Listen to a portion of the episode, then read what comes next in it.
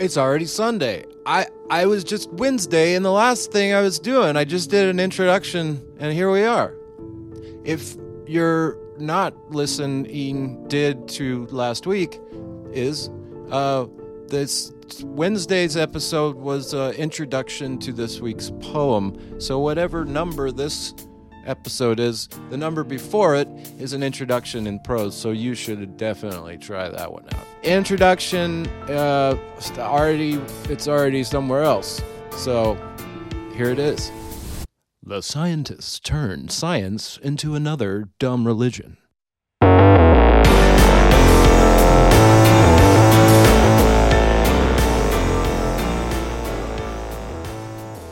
The greatest religion of the new millennium scientific fundamentalism. In with the microscope, out with the candelabra. Now recruiting rationalists for our materialistic dogma. Spacetime was born with a bang, accidentally.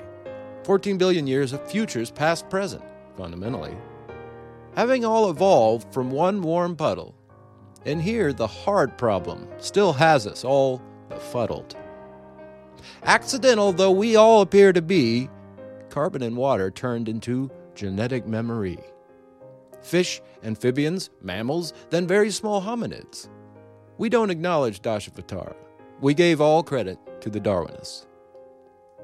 After consciousness formed our big, smart brains, we decided that must be where consciousness is made. In here, we deny where, how, and why it's felt. We deem unworthy the study of the experience itself. You say the mechanics of life, love, art, and beauty are projected onto the experiencer's screen like a movie. We think the experience knows what the experiencers don't. The only way to know a man is to cut him open, head to toe. Dissect the body, the energy, the emotion, and the mind. Dissect the water and the earth, dissect the air and the fire. Immaterial things are a waste of our dissection of space time. It's not our jobs to experience, but to present our dissections of this life. If you wish to join us in here, you will be required to take one humongous, unironic leap of faith. Consensus reality must be touched, heard, or seen. We've made strict laws of this capricious belief. We've made constant all the universe's inconsistencies. We've made permanence of all the world's transient things. This mustn't be that, here mustn't be there. Speed of light appears constant, must be true everywhere. So, what if electrons are here and there at the same time? Our world is as hard as our own stubborn minds. So, what if we're hurling through space like an electron cloud? Stop presenting obstacles, we have it all figured out. So, your body remembers your grandfather's disease, remembers his traumas, his looks, and every breath he breathed. So, we know there's more memory in a single strand of DNA, but we're certain all memories are stored in the brain. Yesterday and tomorrow mustn't be tricks of the mind. Time is surely linear. Our memories wouldn't lie. We memorize more facts than most memories will hold. Our memories are how we convince society to think that we know. If anyone attempts to know what cannot be seen, unscientific she and he will be deemed. Her grant money will be abruptly taken away. Unallegorically, she will be burned at the stake. We already categorized all life by taxonomy. The only way to know life is to classify its biology. Drawing certainties from the rubble of the past, archaeologically, we already wrote the history of humanity's odyssey prodigally. If new ideas and new insights are your colloquies, calling, go join the useless idiots in the philosophy department. Anyone who attempts experiments in metaphysics or ontology will promptly be given a right brain lobotomy.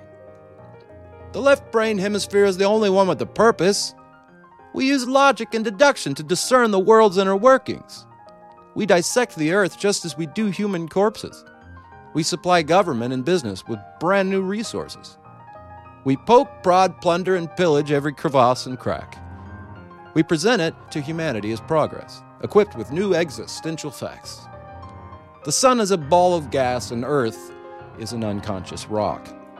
Your sentience is an accidental physical phenomenon, or else your serotonin needs to be blocked.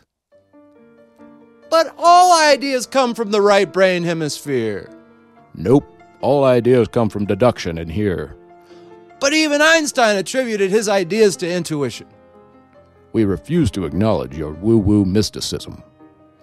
Why, then, is, is there anything anywhere at all? Perhaps a rock in the multiverse had a great fall? Well, what motivates being to keep on being? Dissecting the touching and hearing and seeing. But why does that cockroach have a great will to live? Desire and will are immaterial, and material is all there is. But there's desire to be in every grain of sand. Take your platonic panpsychism back to Never Never Land. So, what is the consensus on human emotion? Well, we put a drop of water on a slide, and now we know the whole ocean. Perception imprints on folds of the physical brain. If you experience anything outside of this, we deem you insane. But doesn't neuroscience repeatedly disprove cognitive, behavioral, and scientific follyology? Perhaps, but the magnificent miracle of the human mind must fit into preconceived notions of psychology. We made pills to regulate your emotions in their physical chemical form by comparing and contrasting you to societal norms. We created the paradigm of human health. Existential dread of materialistic nihilism can't be seen, so it mustn't be felt. But the nihilistic paradigm is destroying Mother Earth. Just take your pills, shut your mouth, and get back to work. But that paradigm pushes us further and further from truth. You're fired. Earth is an object, and so are you. If new things are discovered or new ideas come around, we'll make sure your new insights and ideas can't be found. We have our timeline, our paradigm, and we'll tell you what's real. Our consensus is the only reality, no matter what else you experience or feel. Our physics can talk, but our physicians won't listen. None of our old paradigms will be faced with new resistance. We remain in one space, one time, and one dimension. Our dogma won't be entangled with spooky action at a distance. If you want creativity, join the artists, inventors, and engineers. Only one empirical truth is allowed in here. In here, we use facts to deduce and deduce and deduce. We only believe physical data with physical proof. We don't allow experiments on the nature of being unless they involve touching, hearing, and seeing. If you join us in here, you already know what's in store. Leave your spirit, your soul, and your being at the door. We are the mainstream. No one else can compete. We monopolize truth, and all else is belief.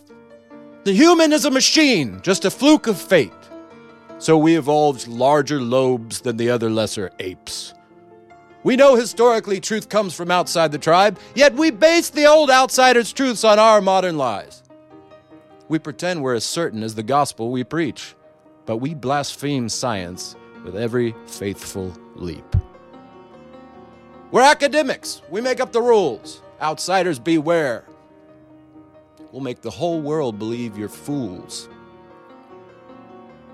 You can't even get a job without a lifetime's debt to us. And our institutions are the only one the world trusts.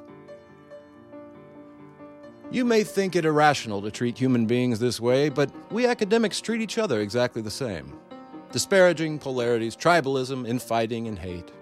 We refuse to acknowledge that we're all irrational animals stuck within the illogical conundrum of time and space. We rationalists all claim to be led by the facts. But tell the rationalist he's wrong and see how he reacts. His emotions are what led him to the now and the here, with his illogical desires and his irrational fears. Science is a tool and one which cannot fail. But does anyone believe in a hammer or disbelieve a nail? We made science into doctrine and threw away the tool. Our nihilistic materialism has indoctrinated every school.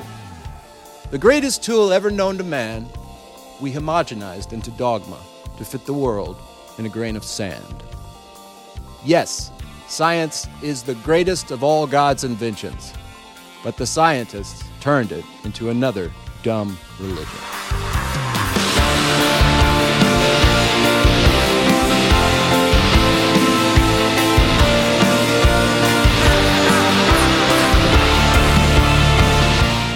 What our modern society refers to as the Enlightenment era, mystics have termed the Dark Age or Kali Yuga.